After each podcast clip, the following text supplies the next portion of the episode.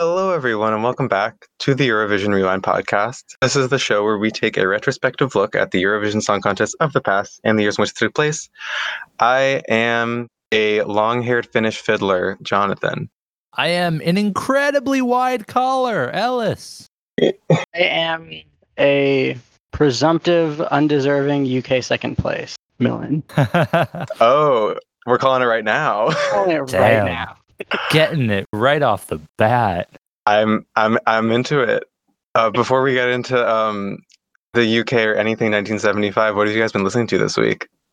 So, um, I am going to get into 1975 because I once again have gone for a song that was released in the year that we are covering. This week, I have gone for Love to Love You Baby by Donna Summer. Yes. It is incredible. It is a 16 and change minute funk epic. Uh, it's uh, it's great. Donna Summer is great.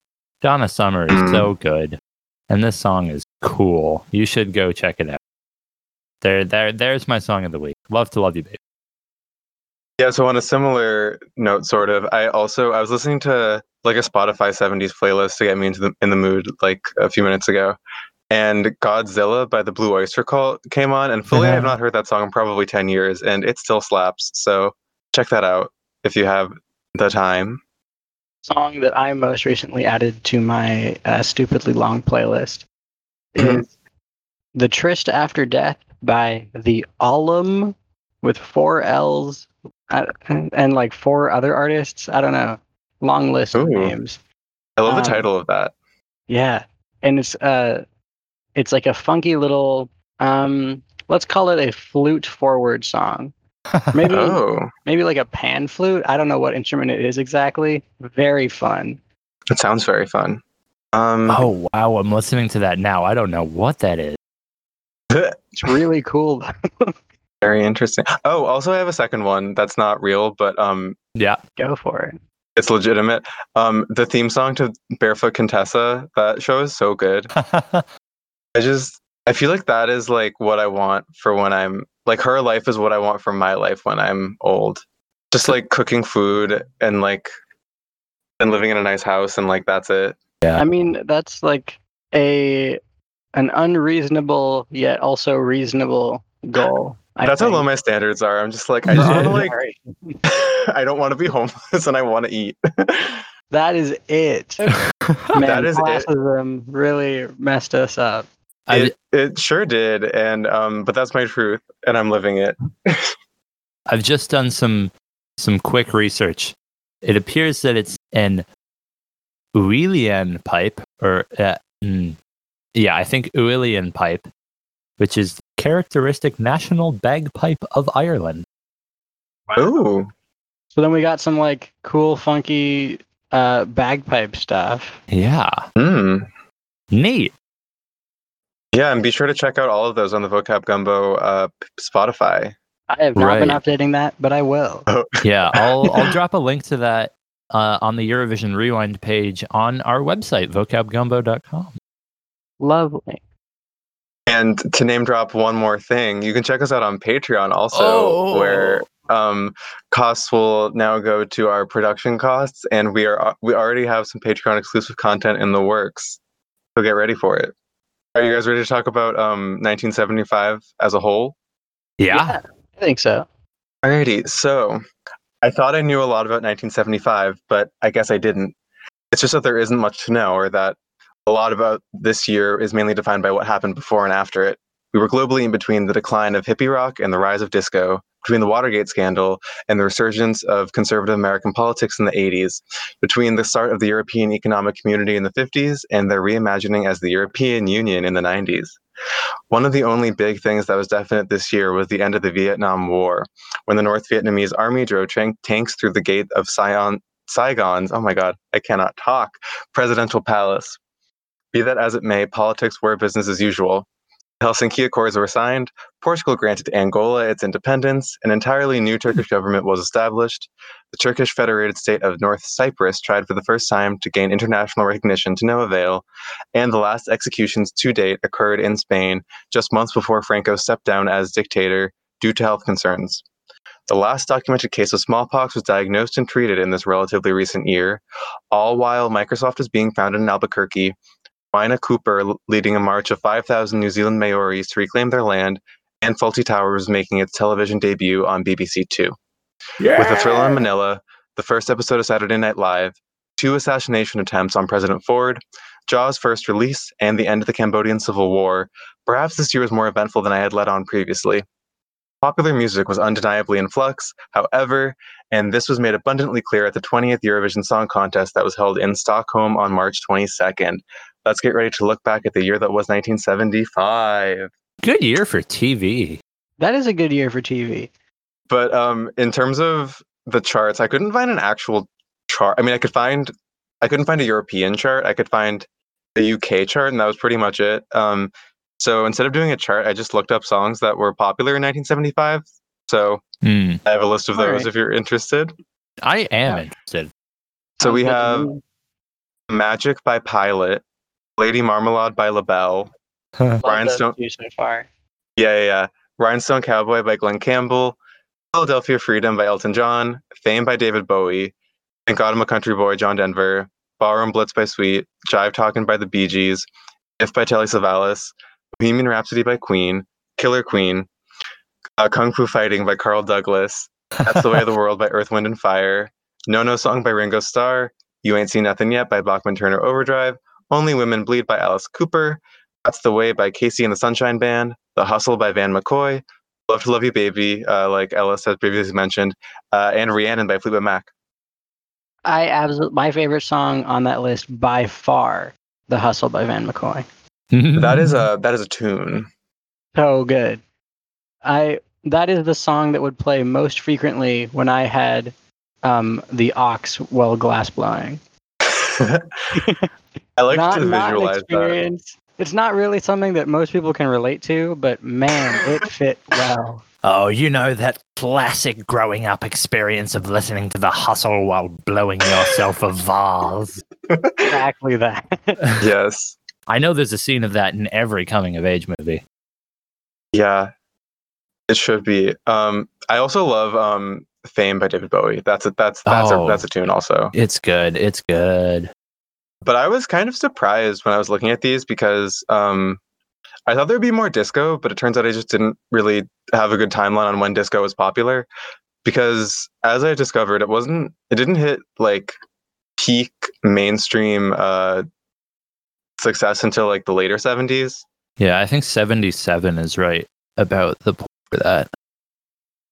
And then Yeah, that's that feels late. Wow. Yeah, it. Did feel late, but that that's what I found. Um, it had a really short mainstream lifespan because that had like it it once you hit late 79 it pretty much just dies and then yeah, the only uh the the last the last number one disco single was um uh funky town yeah.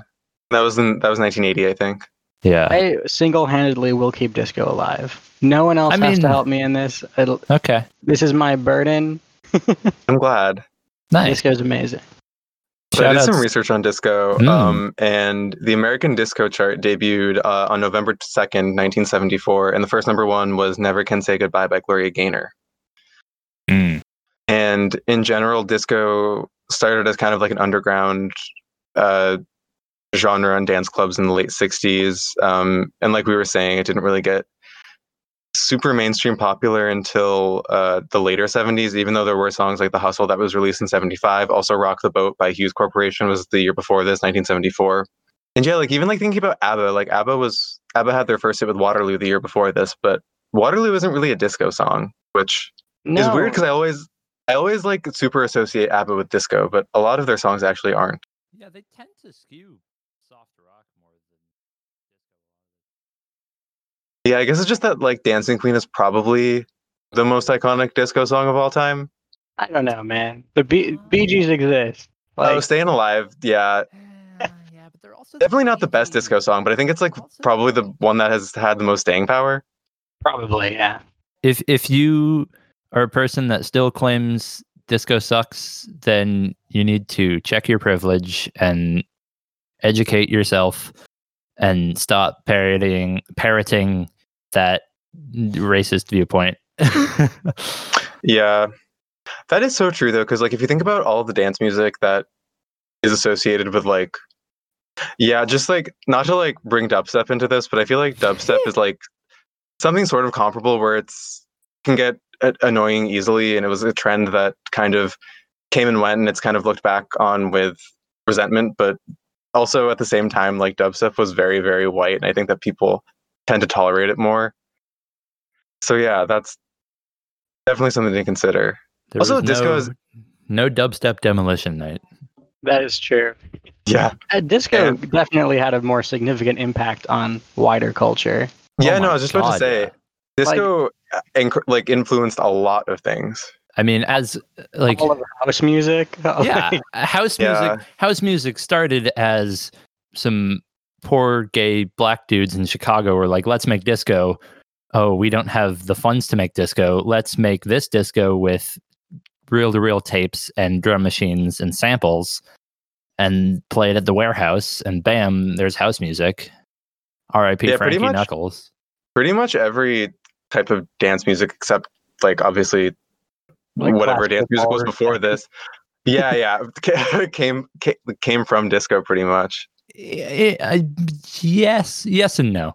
I any any four on the floor dance music can pretty much be directly descended from disco in some way. Once you start like talking about breakbeat stuff, then it gets fuzzier. But even still, a lot of that is uh is descended from disco via house and acid house. So yes, Yeah, and just in general, I feel like disco music was kind of the first, like kind of like synthesizer, like like art, um, like electronic kind of music that I feel like was in the charts. yeah, definitely. Um, because like I mean, you had stuff like Kraftwerk. Yeah, they weren't charting that, though. but they weren't charting. Yeah. Um, yeah, So like that this is this is where my song recommendation also Kraftwerk isn't really dance comes in. music. Well, yeah, that's true, but they are Yeah, like Kraftwerk and the and the other like there's a lot of Oh, there's so- German stuff that was super synthesizer heavy and like also the yeah. Sorry, I keep interrupting. Go, go no, ahead. you're, you're good. I was just gonna say my uh my song suggestion from last week or from last unit of shows, which was Giorgio by Moroder.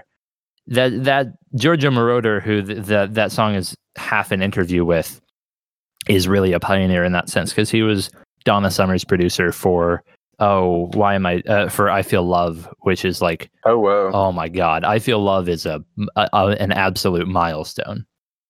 Mm. So because it, it fully synthesized except for Donna's voice, and Mm. that was like that that that was that was a moment. Yeah, and um, that was I was thinking about that song too because I was thinking about how broad the genre of disco is because songs like "Dancing Queen" by ABBA is disco, but so is "I Feel Love," which are they're so they're such different songs, and I feel like retrospectively they seem kind of like too diff- different to be considered the same genre almost. Yeah, genres are big. I love genres. Definitely. Genre genre, genre classification is my favorite hobby. Genre Oh, also- classification, but it's narrated by Alex Trebek. oh, Who- ah, Cannot pronounce genre. genre. Oh, I hate that. Yeah. also, the Silver Apples are um were one of the first people to like use electronic sounds. I think they were a band from um New York that I think used like military like sonar and stuff. Whoa, make electronic noises. awesome. Oh, wait, I know these guys. Yeah, I've listened to this. It's not very enjoyable to listen to. I r- recall, but um they were like doing this in the '60s, which was way before a lot of people kind of started to hop on electronic music. So, unless there's any more discourse about disco, shall we Hmm. move on to the contest itself? I think we shall, and we're, we we can we can talk about disco more once we hit later seventies years as well. Yeah, I think we can talk about disco a little bit more with some of these songs. Yeah, some of them. Some of them, some of them have some, some some aspects, maybe two or three, but okay. yeah. But yeah, so um, like we said, this was the contest held in Stockholm right after ABBA won. And up top, the intro was Oh man. um confusing. It was very I- bizarre. Uh, I was skipping through it to get to the get to the music and I was still floored by the chunks that I saw mm-hmm. because it's this absurd low budget high camp whip around of Swedish history, I guess. of the same dude in various histor- various low quality historical costumes and situations being Swedish throughout history. It's really funny. Wow, I only vaguely remember that. Like, I watched the I watched it the exact same day you did, Ellis, but I barely recall that at all. That's funny. And then I um purged the from my mind. Honestly you probably like blocked it out. it was definitely less good than uh than our lovely butterfly from 2013. but Oh, I, I love that butterfly. The, one of the few good things about the 2013 contest, honestly. Uh, Um, but also, um, then the host comes out on stage, and I couldn't tell if she was really bad at reading from a teleprompter or she was going off the cuff. Probably not going off the cuff. That would be crazy. But she kind of stumbled over her words, but not in a. I thought it was kind of endearing. she spoke in like three languages, right? That was Yeah, she did. Oh yeah. yeah. I was like, you know what? It's fine. Yeah, I, I couldn't do that. All power to her. She's clearly more skilled than I am, even if she's She's a professional. a little bit uncomfortable.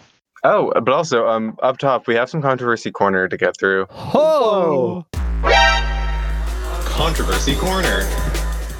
We have three actually. So, um, first one is it like a terrorist threat? Oh my god. So before the contest happened, it was theorized that it might have been a site for a terrorist attack led by the Red Army faction, which was uh, a far left militant group from West Germany. Uh, did not end up happening. Okay. What like what caused them to suspect that? Were like were they saying, think that- "Hey, we're gonna attack this place"? No, I think that I don't remember. I think it was because they knew that they were planning uh, an attack in Sweden, and they were like, "Oh, it must be Eurovision because that's pretty big." I don't remember though. I guess I could check on Wikipedia. That's okay. Perhaps after the show. Yeah, that's probably an after the show type of thing. Um, but the second controversy corner, uh, there were a lot of protests in the lead up to the contest by the Swedish people because they um, objected to the cost of the show and they thought that spending so much Swedish money was a waste um, on this contest. And also, they kind of objected to the Eurovision and in general the commercialization of music. That's a very like I I don't want to say metaphysical isn't the right word for it at all. but that's a very enlightened stance, I guess, for Yeah, a it- general populace to have. Yeah, it's interesting that like that's what th- they were at the point in their society where that was a problem that they needed to protest. You know what I mean? Yeah, I like that. Yeah. It's interesting. Um, why can't we when- be there? Just makes yeah, no, me why can't we be honestly? why can't we be where Sweden is now? Honestly, but anyway, um, Just makes me think though, if you want, if you didn't want to spend that much money on the contest, maybe you shouldn't shouldn't have submitted the single best ABBA song to the contest. ooh, I do not think it's the best ABBA song. Uh, That's a that's a conversation for another day, though. But what en- what ended up happening though was that they ended up withdrawing in 1976 because of the high costs and the general sentiment in the country. Wait, wait, Sweden. Sweden withdrew in Like they- 1976. So they were they didn't want to risk winning again. Because can't you go and Ye- attend and like not have those high costs? I think you have to pay, you really have to pay to like fly your act out, and then you have to pay to. I don't really know. It just says in autumn of 1975, the broadcaster informed um, that Sweden would not participate in the 76th edition of the Eurovision Song Contest due to the high cost that came with hosting the show. The rules later changed so that the costs were split more equally between the participating broadcasters. In the end, they did not broadcast the contest. Damn. That's funky. I mean, That is I- funky. yeah. We've got terrorist threats. We've got um, somewhat anti-capitalist, or maybe just like conservative spending protests. And then you said there was a third controversy, right? Am I jumping? There was. too, too much, or are we No, no, getting- no. I was just about to get to it. Um, so uh, Chile was originally uh, planning to broadcast this. However, the Okay, European broadcast, not join. yeah broadcast it, not Okay. participate. but um, the EBU refused to let them broadcast it because of their oppressive military dictatorship, which I think is a little bit strange because, um, like I said, F- Franco Spain, and they were participating, but I, I don't know. If, I guess we can't compare them necessarily. Wild. But yeah, I think that was all the controversies for now. Are we ready to get into songs? I Think Yeah. so. That's more controversy than most other years, and we haven't even started. So I'm very happy with this already. Well, it's three out of four, so don't get your hopes up too much. Oh, okay, never mind. There's um, we got some fun fact fjord uh, coming in the pipelines though. So Nice. alrighty, so yeah, with that we're moving on to song number one, which is "Ding a Dong" by Teach-In from the Netherlands.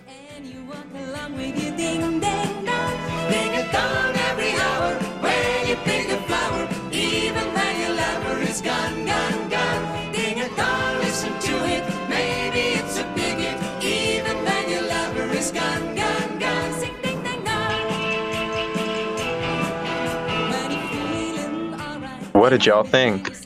Um, I liked this one. I thought it was the um the refrain of "Ding Dang Dong" was kind of cracking me up a little bit. it, it's the, also the second show in a row that we've had a song with a a, a ding dong I know I'm triggered. repeated thing, which was odd. Um, Yeah, This one was significantly better, though. absolutely. yes. 2013's entry.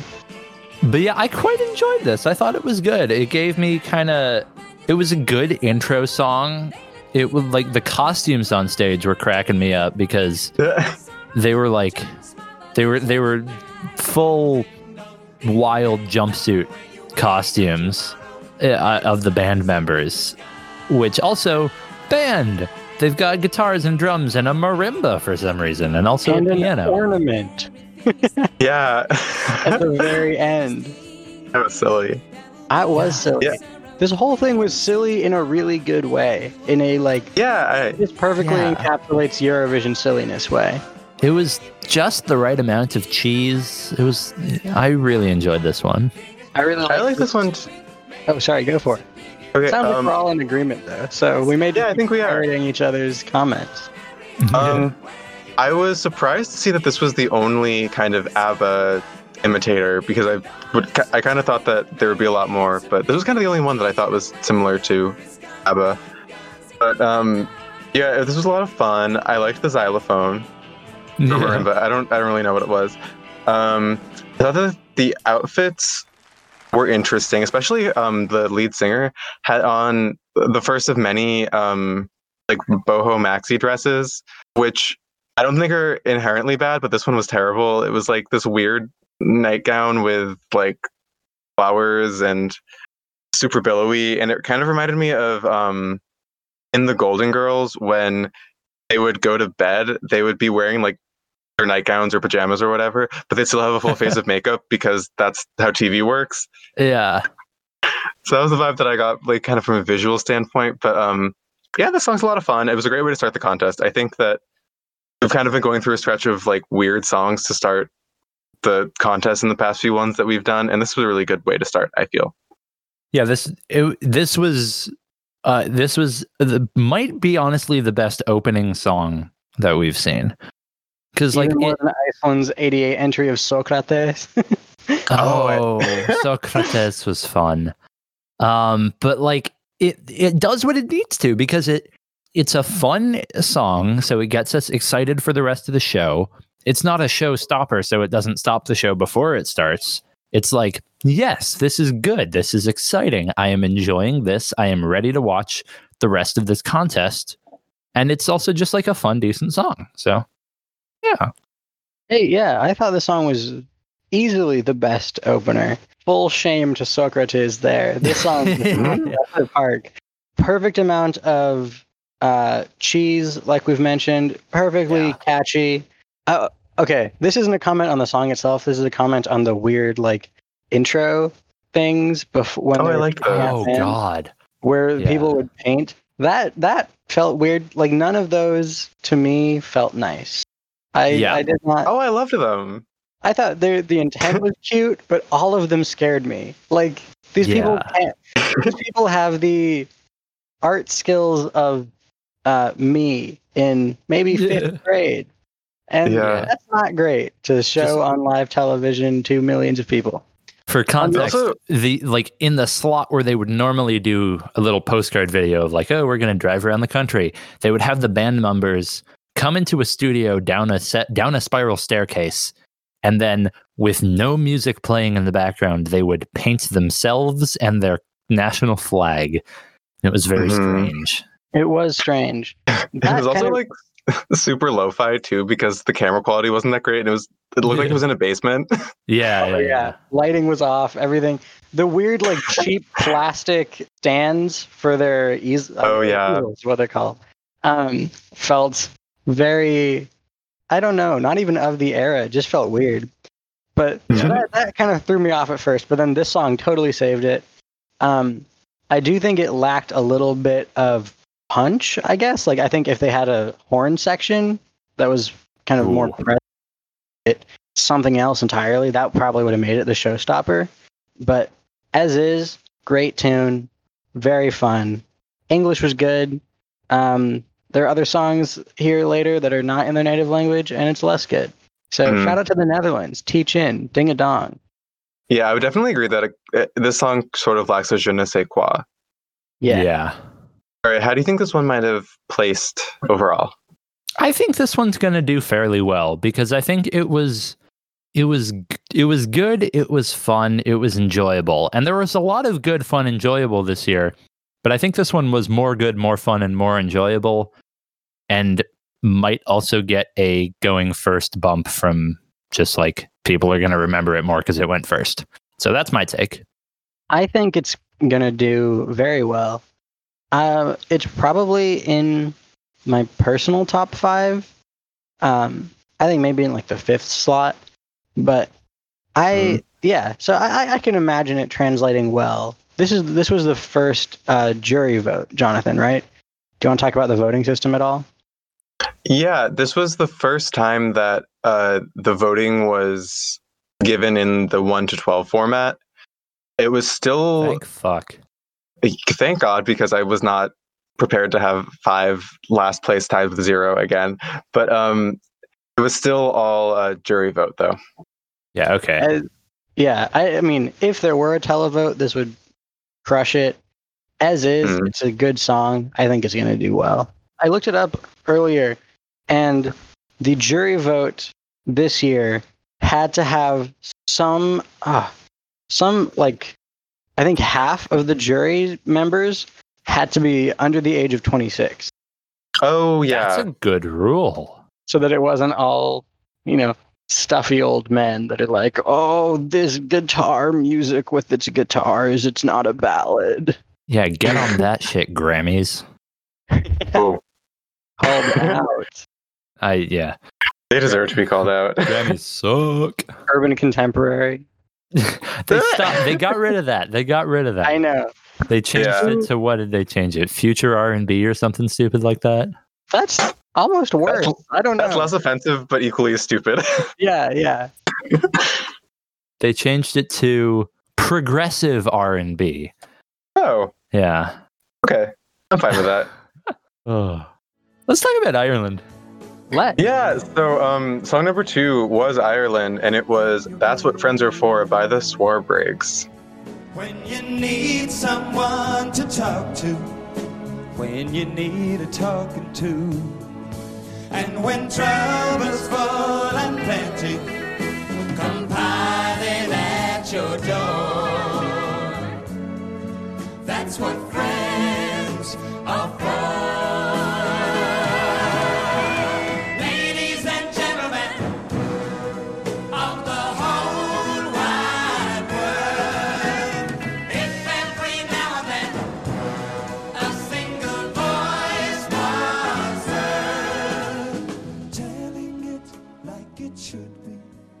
Telling it like it should be. Um, I would I would like to start this one. Do. Oh, go for it. I despised it. I hated Oh. it. I absolutely hated this song. I hated every second. The first note started playing, I knew it was wrong. This guy's okay.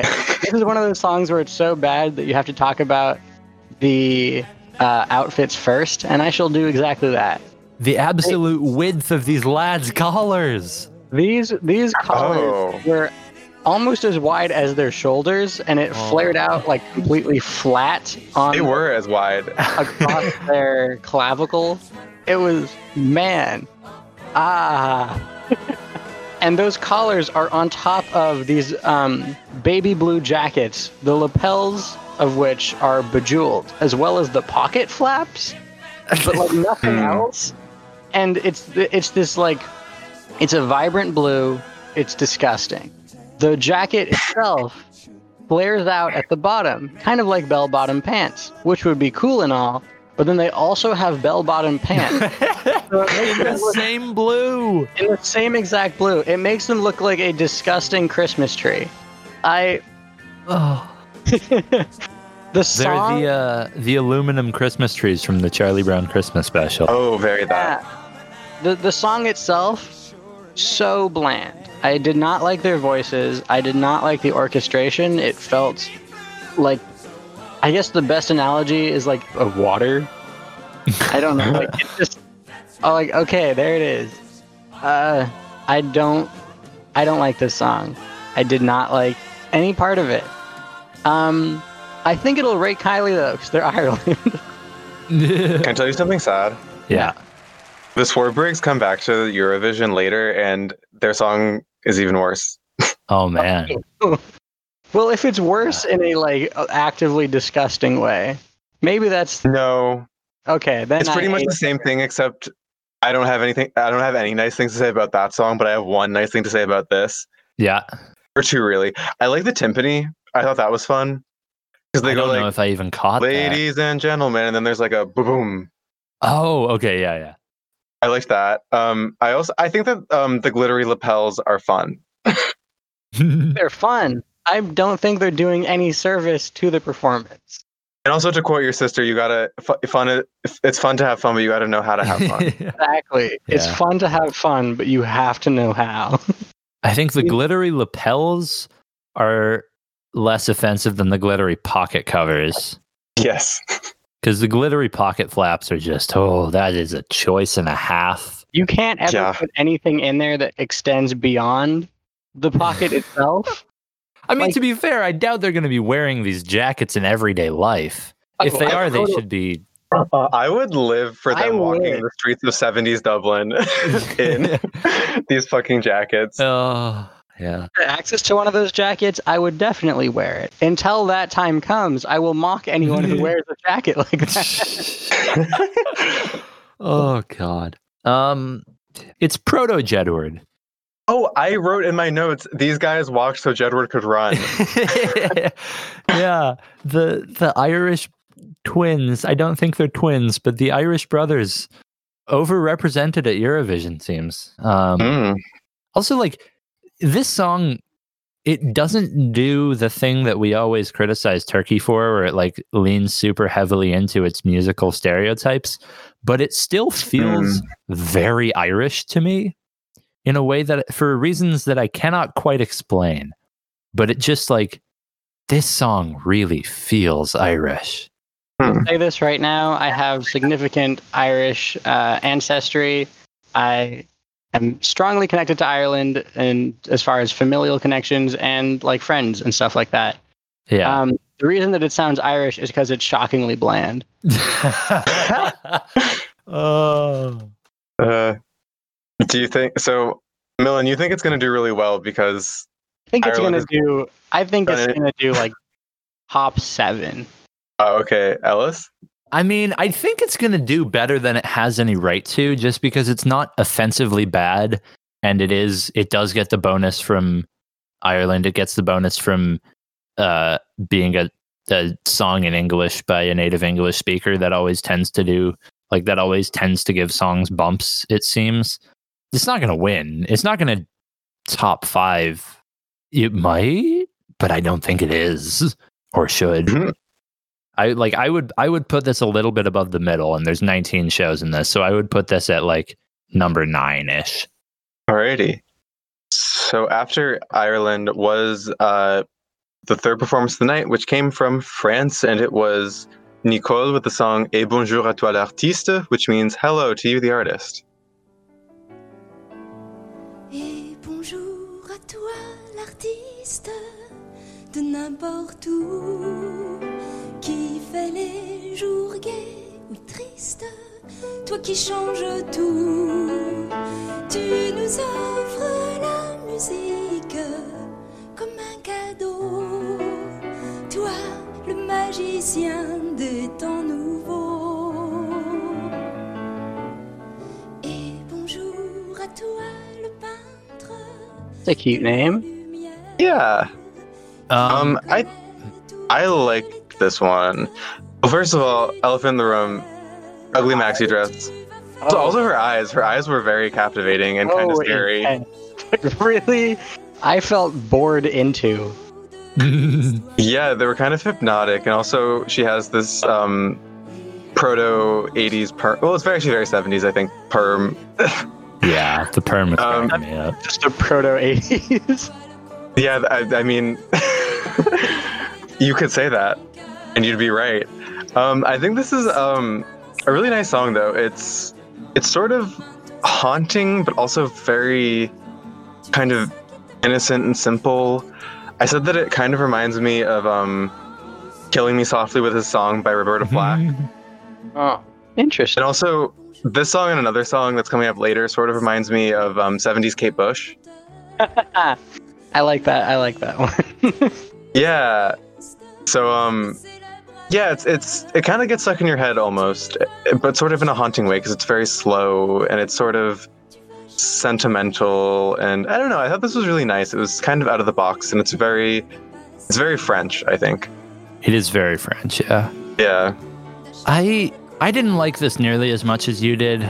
Um, I think it's better on second listen than first, but like it's another one where it feels like it's missing something, and I think it's just missing strength or something.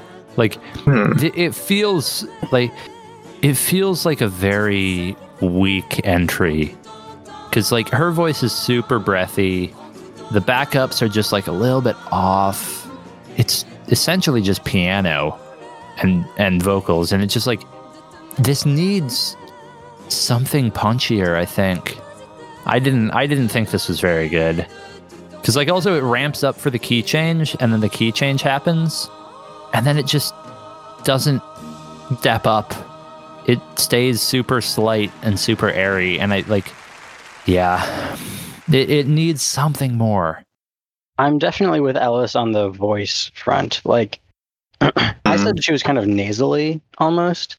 Um, in that, you know, I, I, I, depending on the song, I love a good nasally voice. I just don't think in this particular instance her voice suited what was needed from the song. Um, the instrumentation, like Ellis was saying, very minimal. Um, I I kind of put it akin to a lullaby of a sort, like a like Mm. a parent singing to a child, Very that. which I guess kind of has that similar intimate but perhaps haunting, depending on the context, vibe that Jonathan was talking about.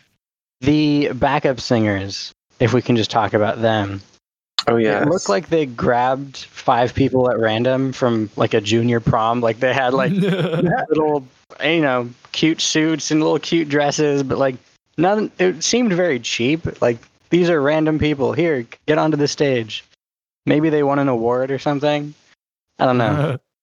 Um, Yeah. Also, i don't I think noticed they were that- very good either No. yeah. Again, random people from a junior prom. I noticed that the the one in like the blonde one looks a lot like Mary Hopkin, who was like a pop singer from I think England in the '60s, huh who went to Eurovision. I, I that was like one of the first things I noticed when they were like painting in the the thing. I was like, oh wow, that looks like her. But anyway, do we have any thoughts before we get into the scores? No but i do have some thoughts about the scores Oh, go for it. I think that this is We'll, we'll we'll get to this later on, but I think this is going to suffer because there's another song that is a better version of it, Ooh. and this is going to suffer as a result of that. Because why would you vote for this when you could vote for better? Why why would you vote for this when you could vote for better this? Man, I don't remember that. There are two songs that I'm thinking of, and I hope it's one of them and not the other. I think this song is so like out of the park in you know perhaps say maybe you didn't hit the ball out of the park maybe it's just out there kind of way. That it really it could go either way for me. I i don't think it's gonna do super well. I i don't think it's gonna get in the top six but anywhere below that it's anyone's guess. Cool. So we're zooming on to number four, which was Germany with the song Ein Lied kann ein Brücke sein, which means a song can be a bridge by Joy Fleming.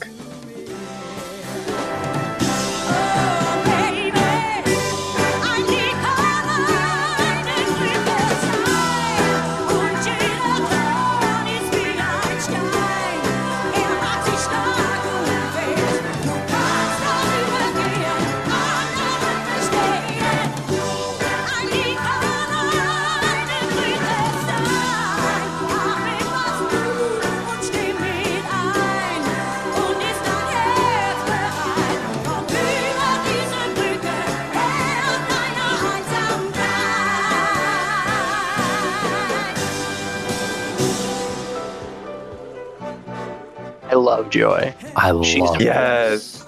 dude her little She's demo- fabulous. Ah, I live for it. Yes, same. This song was um, it started off with the camera on the on the conductor, and he is getting into it.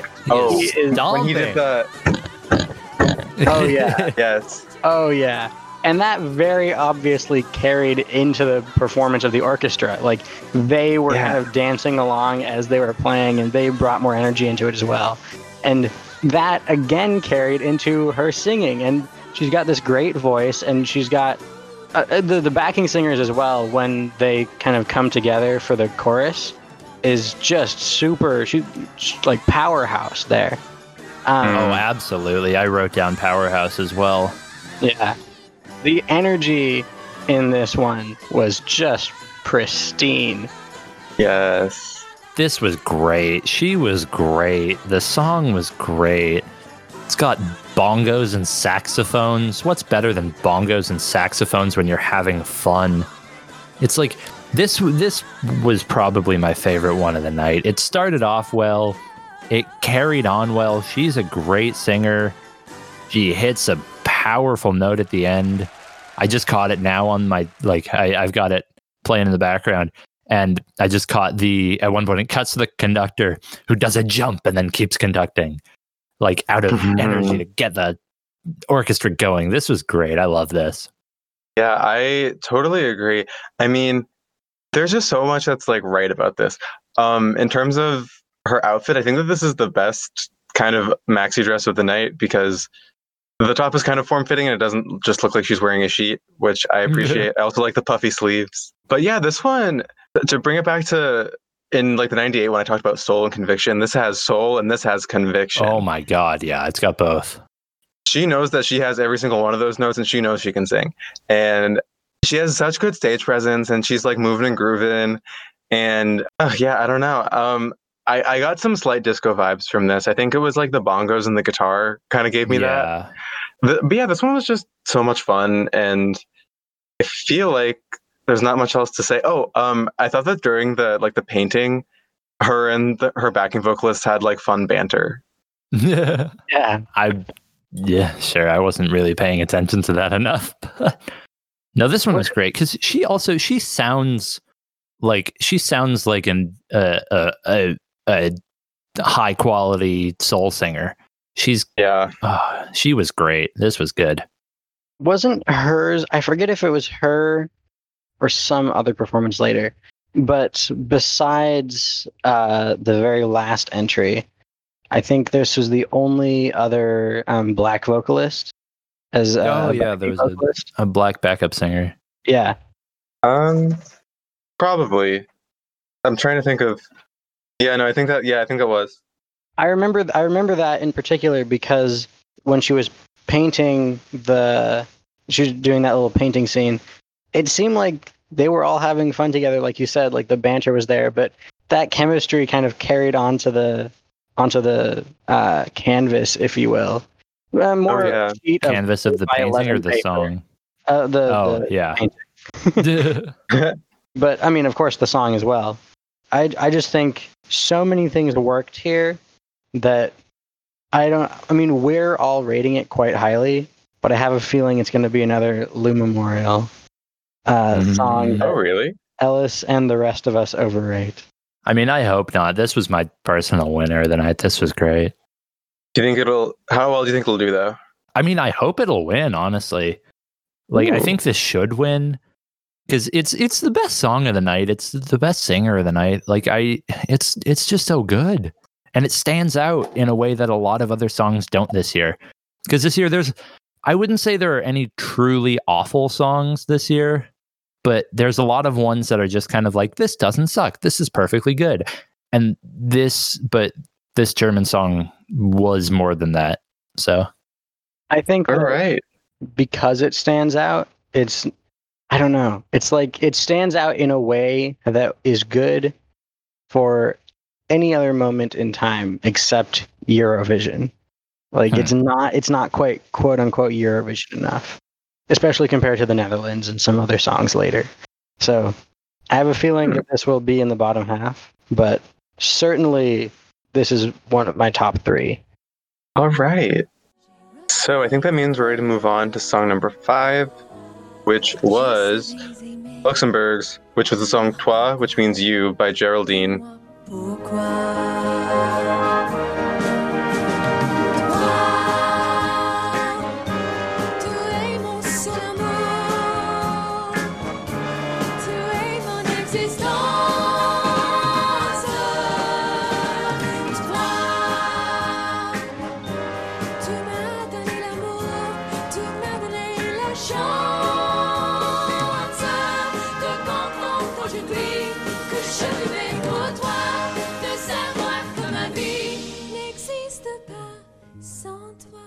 Um, and before we talk about the song, we're going to go for the first time to the Fact Fjord. Didn't we go to Not fun. the fjord? Oh no, never mind. It is not fun. It is just a fact.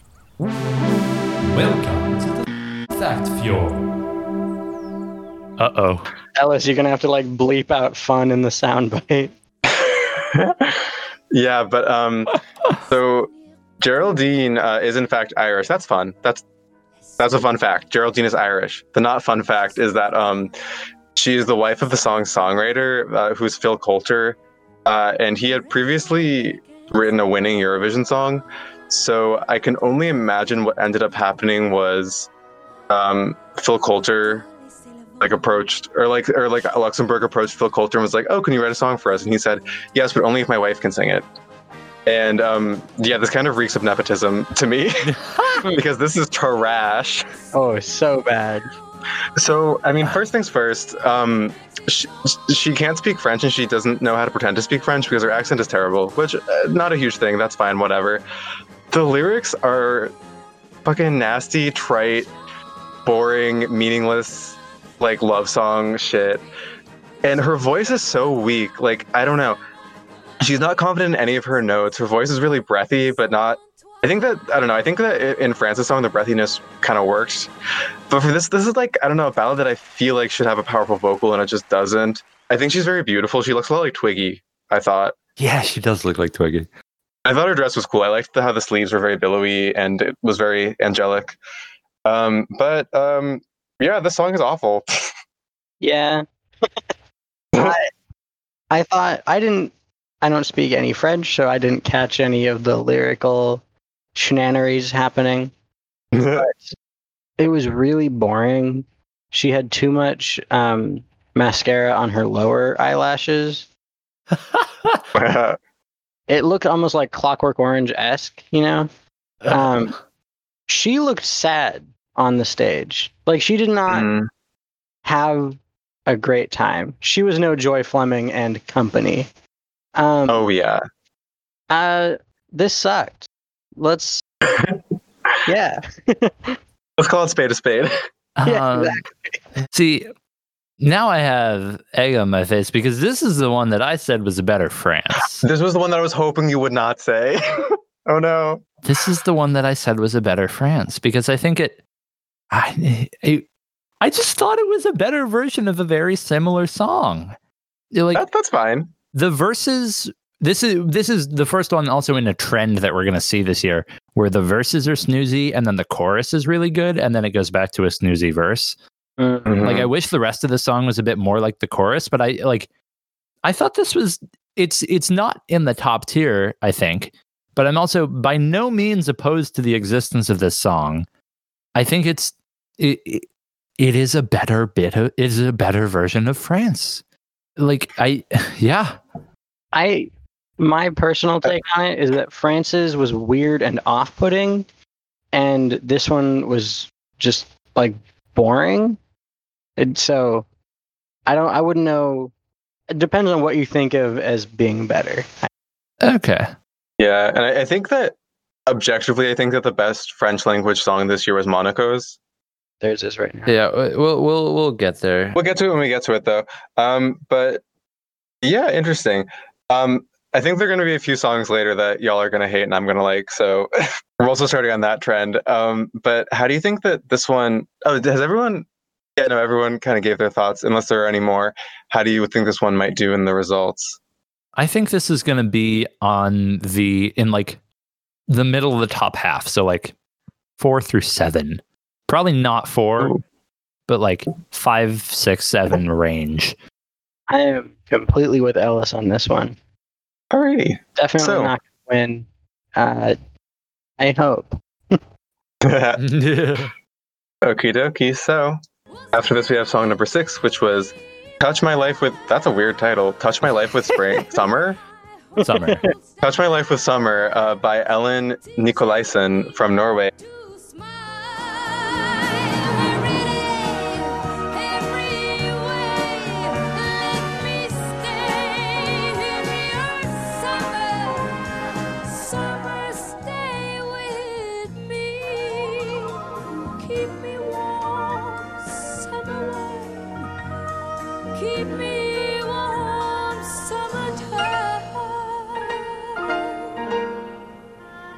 And before we get to the song, we're going back to, to Fun Fact Fjord. Hey, Nice.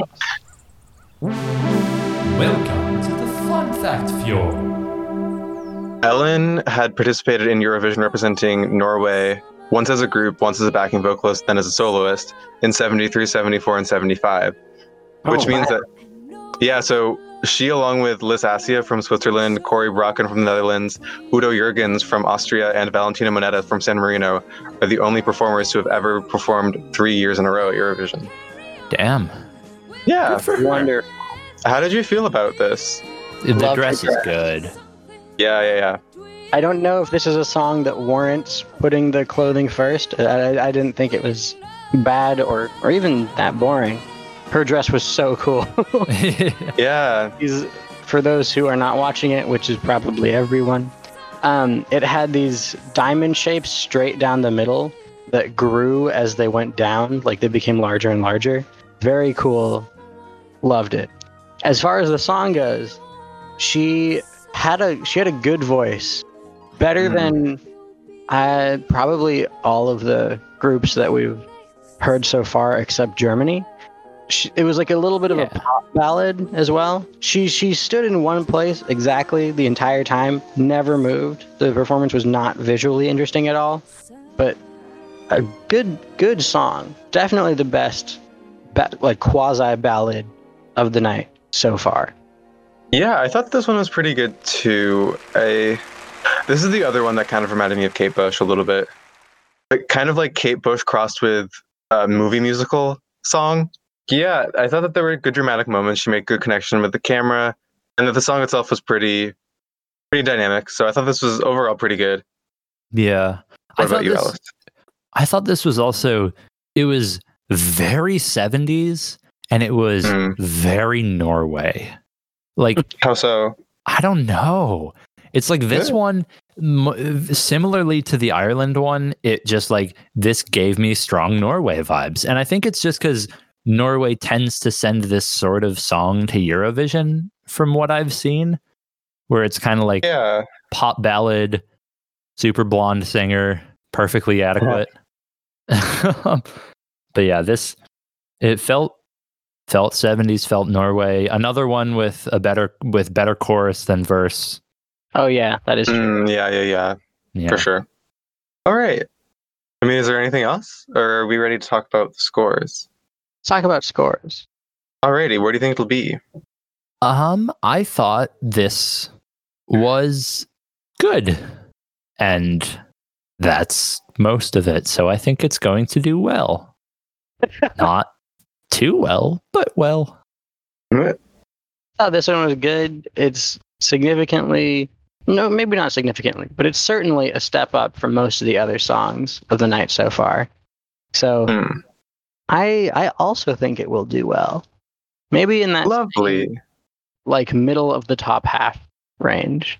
Sounds good. So next we are moving on to song number seven, which is Mikado, which means pick up sticks, from Switzerland by Simone Drexel. Mikado, Mikado, so heißt das alte Spiel. Mikado, Mikado,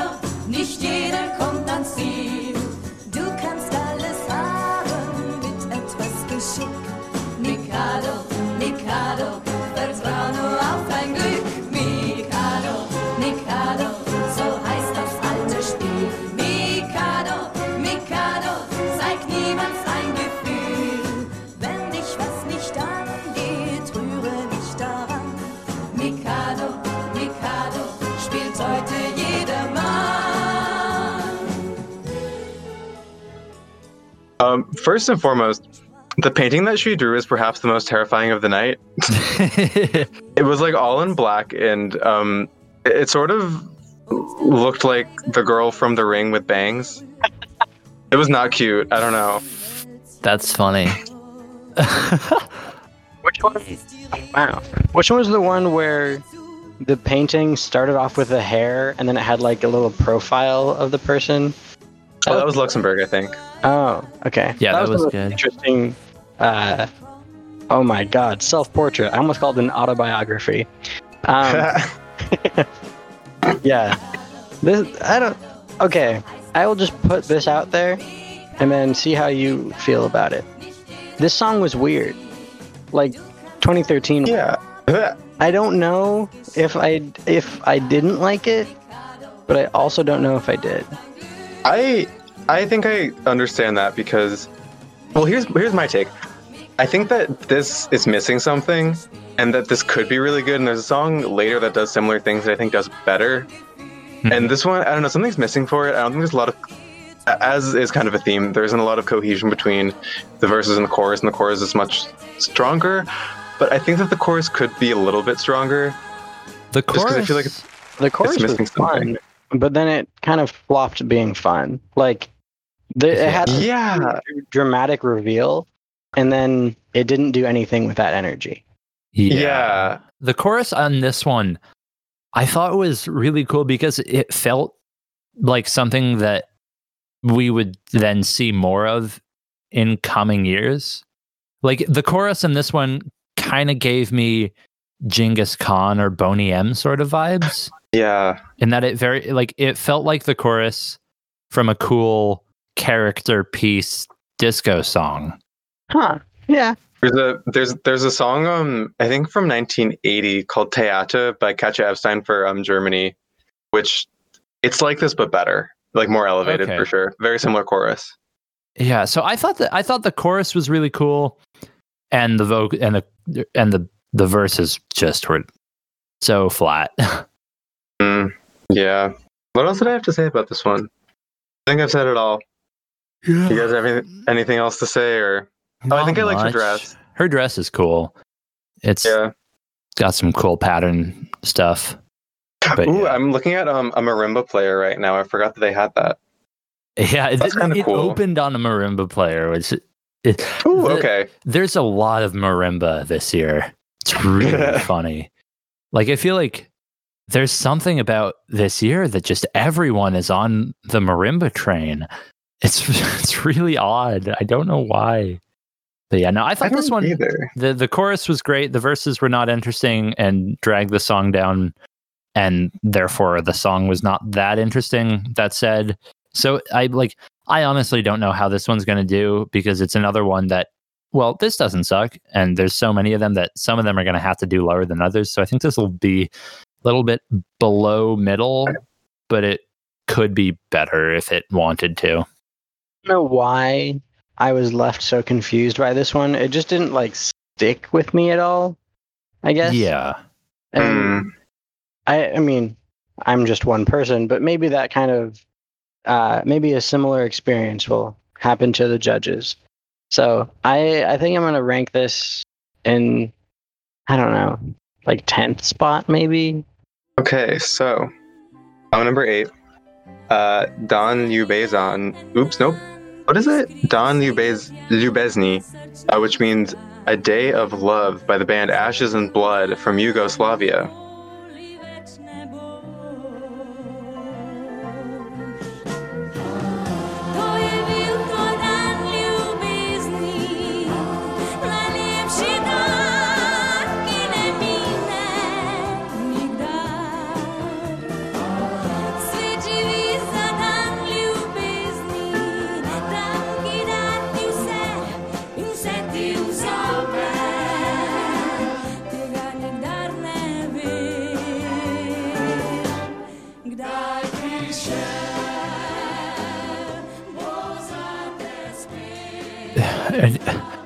Questionable slide guitars.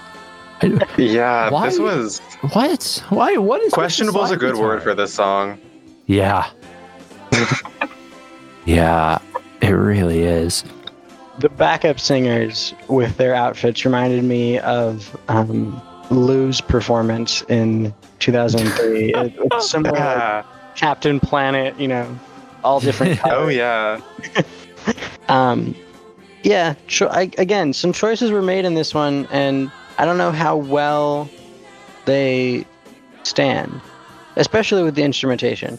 It was fun. It was a little bit more upbeat. It was, I guess, quirky, you could say. I don't know what that means. I thought that this was this made the very unfortunate mistake of being a kind of country adjacent ballad, but then fully just like and this was a pretty weak one in my opinion, and then like later it just gets fully blown out of the water by a kind of similar song. Oh yes, yes, yes. I know exactly what you're saying. Yes, yes, yes, It yes. gets Completely destroyed. Absolutely. I think that um, the fact that we're talking, we talked about the outfits before anything is a clear indication of the quality of the song. Not great. I think everyone's looking fab though. I gotta say. Everyone's looking good.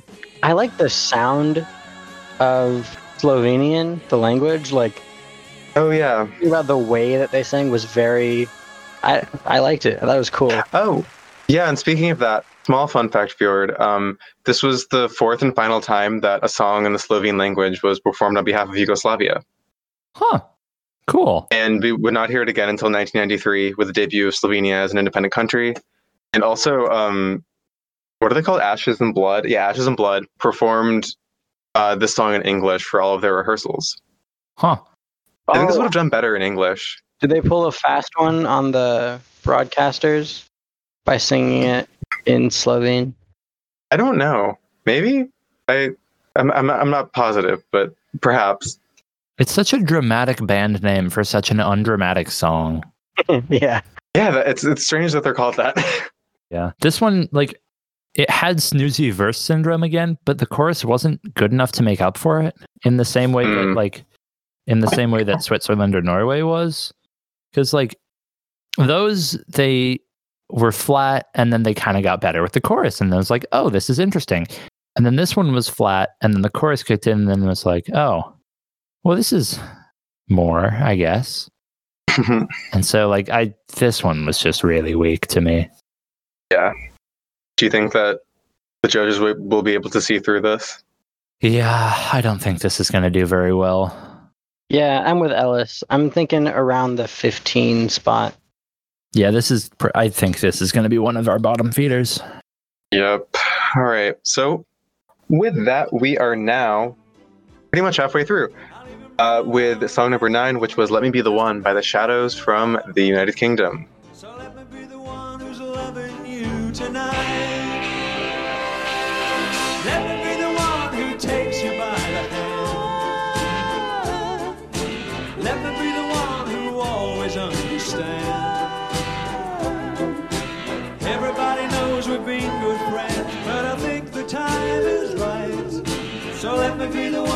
Loving you tonight. You and I. This was the Beatles in almost every way, but worse. Yeah, I yeah they. I agree. It was very kind of like what the Beatles were doing in the '70s. I feel. Yeah, there. Okay, some things that I liked about this song. It was like a. I, I wrote it down one two bop. I don't know what that means, but I'm sure it was exactly as I'm describing it. I thought like it, it was fun, bounceable, danceable. They had these. Uh, I guess you could call them fights with the with their guitar necks. Like they were playing the guitar and then turning to each other and almost tapping the guitars together. Oh, I like that. I hate that.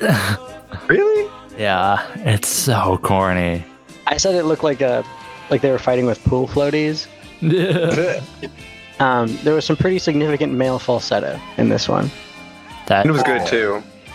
I think that this song could never do successfully commercially, but in Eurovision, it's probably going to do great. It's interesting that you say that because oh, did this do Um, successfully commercially? not necessarily this song, but um, the Shadows were one of the biggest, like, a pretty big band in the late 50s and early 60s in the UK. And to this day, they are the fifth most successful act in the UK singles chart, just behind Whoa. Elvis. Just behind Elvis, the Beatles, Cliff Richard, and Madonna. Whoa. Okay. Yeah. That's interesting. Good for them, I guess. But yeah. Weird. that is Okay. weird. Maybe they were famous in the 50s and 60s, right? Yeah. So I feel like their their fame might give them a bump as well. Yeah. Hmm. This one I this was really weird to me because it felt like it had a lot of good component parts that didn't come together into a good whole song. Like there was so many bits of this that I could pick out and be like, "Oh, this is cool." But when you put them all together, it doesn't it didn't feel particularly cohesive with itself. And it was like I I don't I don't get this. I don't I don't get how you could have all these like individual chunks that are like this sounds like part of a good song and then you put them all together but they're all part of good different different good songs and it just ends up sounding confused I I agree, but I I think you could say that about most of the songs this year that there there's kind of a lack of cohesion. In general, I like this, but I recognize that it's not like this is one of the ones that I thought that I was going to like that you guys don't, and I think I like it more than you guys do. Um, I thought that um, it was pretty fun, and I think that it had kind of a genuine rock sound, even if there were aspects of the performance that weren't very rock and roll. But yeah, no, it was it was a fun song. Um, you can tell that they're like they have good chemistry. I think you can tell that they weren't just like a fabricated band that was put together for the contest. yeah And I thought that the the like the the dueling guitars and like the weird like squatting thing was like totally ridiculous and laughable, but ultimately very fun. I feel like I'm saying fun a lot, which is not very good way of articulating myself. But that was what the performance was. It was fun, y'all. Um, that's all I have to say. um Did, did you notice that he um, messed up the lyrics? Oh no, I did not. i saw him Yeah, say be- something to his guitarist at first but i thought it was just banter i wasn't really i didn't catch what he said Yeah, he um he messed up one of the words, I guess, and then he like said "I knew it" to his guitarist. Let me be the one who lonely holds you tight. I knew it. I'll even bring along. Yeah, I, I saw that and I just didn't I didn't put it together that that was a um a lyric mess up. Yeah, I just saw it on the Wikipedia page. That's fun. But um, so yeah, Millen up top predicted this as an undeserving second place. Do you feel the same way, Ellis? Um no, but it wouldn't surprise me. Like this song feels like it will do well. It's a perfectly decent song. It's better than uh, better than songs that are also on the show, and it's also the UK, which tends to do better than it deserves. So, like, I don't necessarily think that this is going to get second. Like, I think maybe th- like three through five would be the sweet spot for this, but I wouldn't be surprised if this does exceedingly well. Hmm. I was going to say, does your opinion still stand, Millen? Yeah. I think this song deserves like maybe a four through seven kind of range. But given that it's a UK, the UK, given that it's definitely appealing to popular culture with the Beatles, and the band themselves is themselves. I don't know. The and the band itself. There we go. Is also pretty popular and well known. And I know it's not a televote, but that that kind of like, I guess, musical clout still carries and the fact that like it just wasn't bad. It was a pretty good song. I think I think it was an okay song. I think this is definitely top three. I, I think it would be funny if it were another UK top two. Yeah. Yeah. Yeah. I mean, I I don't necessarily know if this could be considered as trying to piggyback the Beatles because they were already like they were they were already done at this point. So I feel like it was a lot like what the Beatles as individuals were doing. Like this kind of reminded me a lot of like Wings and yeah. like Ringo Starr's solo career, kind of. oh God, Ringo Starr's solo career. Yep. Oh boy. All right. Are we? Is it time to move on? It is indeed time to move on. Time to move on to the end of part one of our two part rewind on the Eurovision Song Contest of 1975. Thank you for listening. We will be back next week with the second part, including Malta, Belgium, and more. If you want to follow us on social media, you can do so on Instagram at Eurovision underscore rewind. You can also give us a follow on Twitter at vocabgumbo. You can also check out our website at vocabgumbo.com. There you can find a full archive of this show and the other show, open brackets, S close brackets. More to come. Um, under the Vocab Gumbo umbrella. As well, there is a link to our Patreon where you can subscribe for a couple bucks a month and kick us some money to help cover the costs of the show. So thanks for listening. We'll be back next week with part two. For Jonathan and for Millen and for everyone here at Vocab Gumbo, I'm Ellis. Thanks for listening.